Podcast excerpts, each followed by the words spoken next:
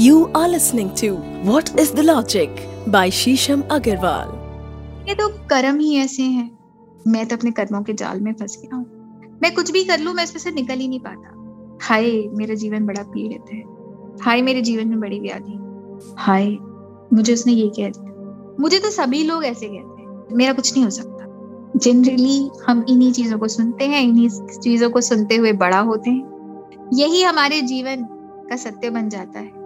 और यही हमारे जीवन की सच्चाई भी बन जाती है, जिसको लेके हम जीते हैं जीते हैं और मर जाते हैं। और इसी को ब्रॉडली हम कहते हैं कर्म। कर्म, हाय मेरा कर्म है। तो कर्म क्या है? कर्म फल भूमि क्या है? कर्मों की सच्चाई क्या है? अगर आप ये सब जानना चाहते हैं तो सुनिए हमारा आज का स्पेशल एपिसोड आपके फेवरेट पॉडकास्ट में व्हाट इज़ द लॉजिक मेरे साथ मैं हूँ doctor Shisham Agarwal what is the logic मेरे 12 साल के शोध का निचोड़ है, जो आपके सामने मैं प्रस्तुत कर रही हूँ, एक साल हो चुका है आज हमारी इस श्रृंखला को। और जिस तरह से आपका प्यार हमें मिला है, हम आपके बहुत बहुत आभारी। आशा करते हैं कि आज का ये स्पेशल एपिसोड आपको पसंद आएगा। तो बिना विलंब के आपके सामने प्रस्तुत है कि कर्म क्या है। दोस्तों, कर्मा का लिटरल मीनिंग है एक्शन अगर आप कर्मों को बहुत सारे एस्पेक्ट्स में समझना चाहते हैं तो कर्मों का एक एस्पेक्ट ये है कि जो भी आप कार्य करेंगे, उसका एक प्रतिरूप, एक प्रतिक्रिया सामने से आएगी, एक इफ़ेक्ट होगा। So action reaction action and effect दूसरा, अगर हम कर्मों को समझना चाहते हैं कि जो भी आप एक्टिविटी करते हैं, जो भी आप कार्य करते हैं, अगर आपने किताब में कुछ लिखा तो वो किताब में हमेशा के लिए रह जाएगा जब तक कि आप उसको मिटा नहीं देते। तो हर एक कार्य जो करते हैं, उसका एक इम्पैक्ट होता है। एक एक्टिविटी है और अगर आप मिटा भी दें तो अगर आप पन्ना पलटेंगे तो पीछे उसका एक प्रतिरूप, एक रिफ्लेक्शन हमेशा के लिए रह जाता है। तीसरी एक ये चीज़ होती है कि कर्म मल्टीपल लेवल्स पे काम कर रहे हैं। अगर आप कोई कार्य करते हैं तो वो आपके मनस को, आपके शरीर को, आपकी आत्मा को प्रतिपल अफेक्ट कर रहा है। चौथी चीज़ ये होती है कि अगर किसी ने किसी को गाली दी तो पहले उसने वो गाली कहीं सुनी, फिर वो गाली उसके मन में घर कर गई फिर उसने अपने मन में उस गाली को कितनी बार दोहराया, और फिर सामने भौतिकवाद में किसी के साथ लड़ाई हुई या किसी पे गुस्सा आया और उसने व्यक्ति ने वो गाली उसको दे दी कह दी तो आपकी असल में भौतिक फिजिकलिटी तक वो चीज़ आने का कारण है कि आपने उसको अपनी मन बुद्धि आत्मा में कितनी बार रिवाइज करके कितना पक्का कर लिया। सो so, आपका कर्म आपकी ग्रॉस मैनिफेस्टेशन ऑफ़ रियलिटी है। पर सटल लेवल में सूक्ष्म लेवल में वो कर्म आप अनंत बार कर चुके हैं ताकि वो समक्ष किसी के नज़र आए। अगर आज मैं व्हाट इज़ द लॉजिक के बारे में बोल रही हूँ, या मैं उपनिषदों के बारे में आपसे चर्चा करती हूँ तो कितनी ही बार मैंने उपनिषदों का अभ्यास करा है। कितनी ही बार मैंने व्हाट इज़ द लॉजिक के बारे में पढ़ाई करी, चर्चा करी, बहुत सारे सिद्धांतों के बारे में चर्चा करी, कितना शोध कर लिया होगा, कितनी बार इसको रिवाइज कर लिया होगा कि आज मैं बहुत सहज भाव में इसके बारे में आपसे बात कर पा रही हूँ। मुझे प्रयास नहीं करना पड़ रहा, ये ज्ञान मेरे अंदर से बह रहा है, इसीलिए आपका प्यार हमें मिलता है, क्योंकि ये ज्ञान आपकी आत्मा को छू जाता है। अगर मैं इसको प्रयास रूप में करूँ, बहुत मेहनत से आपके सामने कहूँ तो आप समझ जाएँगे कि इस ज्ञान को डिलीवर करने के लिए मुझे बहुत मेहनत करनी पड़ रही। तो उस ज्ञान का वो इम्पैक्ट आप तक नहीं कई बार ऐसा हुआ है, दोस्तों, कि कोई पॉडकास्ट मुझे कहना है और कहते कहते मेरे चक्षु बंद हो जाते हैं, मेरी आँखें बंद हो जाती है, मैं कहते कहते अंतरंग हो जाती हूँ, क्योंकि उस चीज़ को मैं महसूस करती हूँ। अभी कुछ दिन पहले किसी लिसनर से मैंने ये बात शेयर भी और उन्होंने मुझे ये बोला कि, मैडम, जब आप ये कह रही हैं तो हम उस चीज़ को महसूस करते हैं, क्योंकि आपका ट्रांस भी आपके शब्दों के साथ आपकी आवाज़ में रिकॉर्ड हो जाता है। तो यही आपके एक्शंस का, आपके कर्मों का इम्पैक्ट है कि आपने जब कोई कार्य किया, कितनी इंटेंसिटी से किया, किस भावना से किया, वो भावना आपके कर्मों को उत्कृष्ट या निम्न बनाती है। वही डिसाइड करती है कि आपके जीवन का पतन कितना है और उत्थान कितना होगा। जिस तरह हम सब जानते हैं और एक बहुचर्चित टॉपिक है कि Newton third law every action has its equal and opposite reaction आप जो कुछ भी करेंगे, उसका एक रिजल्टेंट रिएक्शन होगा, उसका एक रिजल्टेंट इफ़ेक्ट होगा। आप एक प्रतिक्रिया शुरू करेंगे तो उसका कहीं दूर या आपके समक्ष ही कोई ना कोई एक्शन होगा और आप भी उस रिएक्शन के प्रतिभागी होंगे। ऐसा नहीं होगा कि आप अपने एक्शन से अनभिज्ञ हो या आप पे उसका रिज़ल्ट रिफ्लेक्ट ना करें। तो अगर आपने कोई एक्टिविटी करी, आपने कोई एक्शन किया तो उसका रिजल्टेंट रिएक्शन जो होगा, उसमें आप अपने आप इंक्लूड हो जाएँगे। यही कर्म है। अगर आप कोई भी कार्य करते हैं और आपको लगता है कि आपने किसी दूसरे के साथ किया और आपके ऊपर इसका इम्पैक्ट नहीं आएगा, यहाँ आपकी इग्नोरेंस है। क्योंकि आपके ऊपर भी इसका इम्पैक्ट आएगा। आप भी इसके प्रतिभागी होंगे। और अगर आपने अच्छा किया तो आप अपने कर्मों की अच्छाई को भोगते हैं। और अगर आपकी जो पीछे एक बेसिक अंतरंग फीलिंग थी, वो किसी को क्षति पहुँचाने की थी। तो आप भी किसी पल अपने जीवन में क्षतिग्रस्त होंगे। सिर्फ़ समय काल की बात है कि वो रिएक्शन आप तक पहुँचने में कितना समय लगेगा। क्या आप क्षतिग्रस्त जल्दी होंगे या लेट होंगे? और इसमें एक और भी एस्पेक्ट है समझने वाला।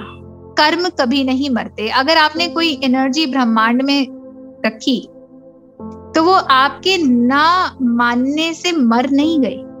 वो आज भी एग्जिस्ट करती है। और ऐसे जितने ही लोग हैं जो आज शरीर रूप में ना भी हूँ, पर उन्होंने जितने भी कर्म ब्रह्मांड में रखे हैं, उन्होंने मैनिफेस्टेशंस डाल दी अपने कर्मों की। तो वो सारे के सारे ही आज भी इस ब्रह्मांड में घूम रहे हैं और प्रतिफलित हो रहे हैं। तो जब तक ये कर्म प्रतिफलित नहीं हो जाता वो अपना अस्तित्व नहीं खोता। इसलिए हमें अपने एक्शंस अपने सोच, अपने विचार और अपना pre thought before doing something बहुत माइंडफुली करना चाहिए। साक्षी होकर करना चाहिए प्रेजेंट होकर करना चाहिए, क्योंकि न केवल आप कुछ ऐसा शुरू करते हैं अपने एक्शन से जो कि आपको ही अफेक्ट करता है बट आपके आसपास जितने भी लोग हैं, वो भी उस समावेश के अंदर आ जाते हैं and this is not just for now but for generation to come आपकी पीढ़ियाँ अफेक्ट होती हैं। और न केवल पीढ़ियाँ, बल्कि समाज में आने वाली पीढ़ियाँ आपके कर्मों से अफेक्ट होती हैं। तो एक और अगर मुझे शब्द इंगित करना हो कर्मों के लिए, मैं कहूँगी पैटर्न्स आप दोस्तों देख लीजिए, कोई भी इलेक्ट्रोएंसेफेलोग्राफर है जो ब्रेन पैटर्न्स को स्टडी करता है ईसीजी e आपके हार्ट पैटर्न्स को स्टडी करती है। और बहुत सारी मशीन्स जो धरती के टेक्टोनिक मूवमेंट्स को स्टडी करती है। All life all data science is about studying patterns everything is a pattern इसी तरह आपका कर्म भी पैटर्न है। अगर आपने पाँच बार गाली दे दी, छठी बार आपको अंदर से एक ट्रिगर होगा और आप गाली देंगे। दसवीं बार वो आपका चरित्र हो जाएगा। चालीसवीं बार आपको पता भी नहीं चलेगा और गाली आपके अंदर से निकलेगी तो आपने अपने आप को पैटर्न के लिए ट्रेन कर दिया। और जब वो पैटर्न बन जाएगा, तब हम कहते हैं कर्मा सुदृढ़ हो गया। सख्त हो गया फिक्स हो गया। अभी आपकी फिक्स रियलिटी है, क्योंकि इसमें से निकलने में आपको प्रयास करना पड़ेगा। फिर आप कहेंगे, आप कर्मों के पाश में बंध गए। पर आप कर्मों के पाश में घुसे भी खुद ही। आप ही ने बनाया। It's like a spider web अगर हम इस बात को समझ जाएँ कि कर्मों के क्रिएटर भी हम हैं, रचयिता भी हम हैं तो हम ये भी समझ सकते हैं कि हम इस कर्मों के पास से निकल भी स्वयं ही सकते हैं। और तब हम बहुत माइंडफुली कुछ सोचेंगे, करेंगे, क्योंकि हम जानते हैं कि हम एक नया पाश बना रहे हैं। और इस पाश में आप फंसना चाहेंगे कि नहीं? अच्छे कर्म हमेशा खुले होते वो एनर्जी जुड़ती नहीं कहीं केंद्रित नहीं होती, वो फैलती है और वो बढ़ती है। इसीलिए वो पाश नहीं। पर जब कोई ऐसी चीज़ जिसमें आपको लगता है बॉन्डेज है, घुटन है, क्योंकि वो एनर्जी बंद रही है और आपके चारों तरफ़ बाँध रही है आपको, संकुचित कर रही है तो नेगेटिव कर्म हमेशा आपको अपने में बाँध लेता है। तो जब भी आपको लगे कि आप किसी पास में हैं, किसी सिचुएशन में हैं बंद गए हैं, निकल नहीं पा रहे तो तुरंत देखिए कि आप क्या ऑपोजिट रिफ्लेक्टरी एक्शन कर सकते हैं। और आप महसूस करेंगे कि धीरे धीरे आप अपने फ्रीडम की तरफ़ वापस चले गए। अगर आप ये मान लेंगे कि आपकी लाइफ में ये पैटर्न है और ये ऐसे ही होता है, तब ये मानसिक लेबर है। क्योंकि आपको लगता है आप इसमें से कभी भी नहीं निकल पाएँगे। फ्रीडम एक्सप्लोर नहीं कर पाएँगे। ये एक और तरह का कर्म है जो कर्म के ऊपर आपने क्रिएट कर लिया, कि अब इसमें से मुक्ति नहीं हो सकती, निवारण नहीं है कर्मों का। तो फिर हम पूजा, माला जब मंत्र जब गंगा स्नान आदि बहुत सारी अपनी और प्रक्रियाएँ, उपाय क्यों करते हैं? उस पास से निकलने के लिए ही करते हैं। तो आपके पास अथॉरिटी भी है। वही अथॉरिटी जिसके करके आपने कर्म क्रिएट करे, वही अथॉरिटी से आप कर्मों का निदान भी कर सकते हैं। इसीलिए स्क्रिप्चर्स में शब्द है कर्म निदान, क्योंकि निदान है, जो कि है, आप कर सकते हैं। बुरे कर्म या दोष कर्म वही हैं, जो आपको आपकी आत्मा से दूर लेके जाए।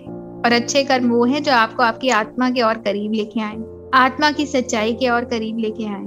आप जितना हल्का महसूस करेंगे, उतना ही आपके लिए कोई भी कार्य करना हल्का हो जाएगा, आसान हो जाएगा, जल्दी हो जाएगा, क्योंकि वहाँ आपके कर्म हल्के हैं, वहाँ डेंसिटी नहीं। जहाँ पे भी डेंसिटी हो, कठिनाई हो, वहाँ कोई एनर्जी है जो आपको रोकती है, और वो एनर्जी भी आपकी ही करी आपके द्वारा क्रिएट करी हुई है, आप ही रचयिता है। अब यहाँ पे अगर आप ये चेतना रखें कि अगर मैं ही रचयिता हूँ तो मैं ही इसमें से निकल सकता हूँ। और आप रचयिता क्यों हैं? क्योंकि ईश्वर बड़े रचयिता है। ईश्वर is a creator you are a co creator अगर आप इस बात को समझ जाएँ तो ईश्वर की प्रेरणा से, ईश्वर की अनुकंपा से, ईश्वर का वहाँ पे आवाहन करके डिवाइन एनर्जी का वहाँ पे आवाहन करके, उसे इन्वोक करके, उसे प्रार्थना करके, आप उस एनर्जी को इन्वोक कर सकते हैं, जिससे कि वो एनर्जी आपकी मदद करेगी इस पास से बाहर निकलने में, इस डेंसिटी को हल्का करने में। और जब वो डेंसिटी हल्की हो जाएगी, वो करना आपके लिए बहुत बहुत आसान हो जाएगा।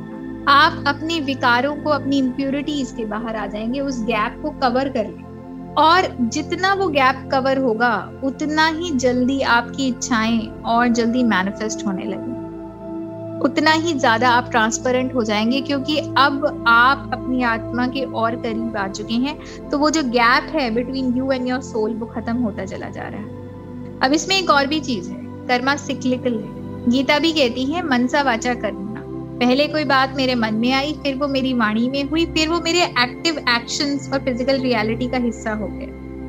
तो मनस को शुद्ध करो, मन शुद्ध करो। अगर आपने मन शुद्ध कर लिया तो ना वो आपके मन में आएगा, ना वो आपकी वाणी में आएगा, ना ही वो आपके एक्शंस में आएगा, और फिर आपके रूटीन से भी सडनली वो चीज़ हट जाएगी। पर वो सडन हटने के लिए उसके पीछे भी एक लंबा प्रोसेस है। पहले मन ही करप्ट हुआ था, वही पल्यूटेड हुआ था। पहले एक वायरस कंप्यूटर के सॉफ्टवेयर में घुसता है, बहुत सारा गदर मचाता है, तब वो कंप्यूटर का हार्डवेयर खराब करता है। इसी तरह हम हैं। पहले हमारा सॉफ्टवेयर खराब होता है हमारा मन खराब होता है, हमारे विचार दूषित होते हैं, उसके बाद वो नेगेटिविटी हमारे एक्शन में मैनिफेस्ट करती है, फिर उसका रिएक्शन होता है और फिर हम उसमें फंसते हैं। अगर आप मन से ही उसको शुद्ध कर लेंगे तो आप कभी भी उसके रिएक्शन और प्रतिरूप में फंसेंगे ही नहीं। आप ही अपने जीवन के निर्धारक हैं, आप ही रचयिता हैं और आप ही अपने आप को चेतन बनाकर इस अवस्था से बाहर निकल सकते हैं। The power of transformation and the power to transform is with you. इस बात की समझ रखना भी अपनी कर्म भूमि पे विजय प्राप्त करने वाली बात है और अगर आप ये करेंगे तो कभी भी अपने हथियार नहीं डालेंगे और लगातार अपने कर्मों के निदान में लगे रहेंगे अपने आप को प्रेरणारत रखेंगे कि आप केवल उसी कर्म में, उसी एक्शन में इन्वेस्ट करें, जिससे ना केवल आपका भला हो बल्कि सर्वस्व का भला हो। वासुदेव कुटुंबकम। इसी मंगल कामना के साथ, इसी आशा के साथ आपसे विदा लेते हैं। धन्यवाद। दोस्तों तो ये थे आपके समक्ष कर्मों का विवरण। पर ये यहाँ खत्म नहीं होता। कर्म पार्ट टू के साथ आप, आपके समक्ष आएँगे। हमारे अगले एपिसोड में जहाँ हम कर्म थ्योरी को और गहराई में एक्सप्लेन करेंगे। थोड़ा सा वृतांत भी लेंगे। थोड़ा और इसके डिस्कस करेंगे। इसके मौलिक सिद्धांतों के बारे में भी और जाएँगे और समझेंगे कर्म क्या है और कर्ता भी क्या है। साइंस इसके बारे में क्या कहती है?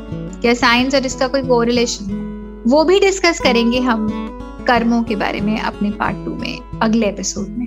तब तक के लिए अगर आपके कुछ और भी प्रश्न है तो हमें ज़रूर भेजिए डीएम करिए। मैं आपको इंस्टाग्राम पे मिल जाऊँगी डॉक्टर शीशम अग्रवाल के नाम से। आप हमें Red F M podcast page पर भी डीएम कर सकते हैं। Red F M podcast page आपको फेसबुक पे भी मिल जाएगा। वहाँ पे आप हमें मैसेज कर सकते हैं। शीशम बंसल के नाम से मैं आपको मिल जाऊँगी फेसबुक पे। आप वहाँ पे भी हमें मैसेज कर सकते हैं। लिंक्डइन पे भी मिल जाऊँगी। वहाँ पर भी आप हमें मैसेज कर सकते हैं। अपने प्रश्न पूछ सकते हैं, अपनी क्वेरीज पूछ सकते हैं और हमें बहुत सारा प्यार भी भेज सकते हैं, प्रोत्साहन भेज सकते हैं। आप मेरी बुक्स को एक्सेस कर सकते हैं। अमेजोन पे बहुत सारी बुक्स है। अगर आप ज्ञान की गंगा से जुड़ना चाहते हैं तो बने रहिए हमारे अगले एपिसोड में। धन्यवाद। You are listening to what is the logic by Shisham Agarwal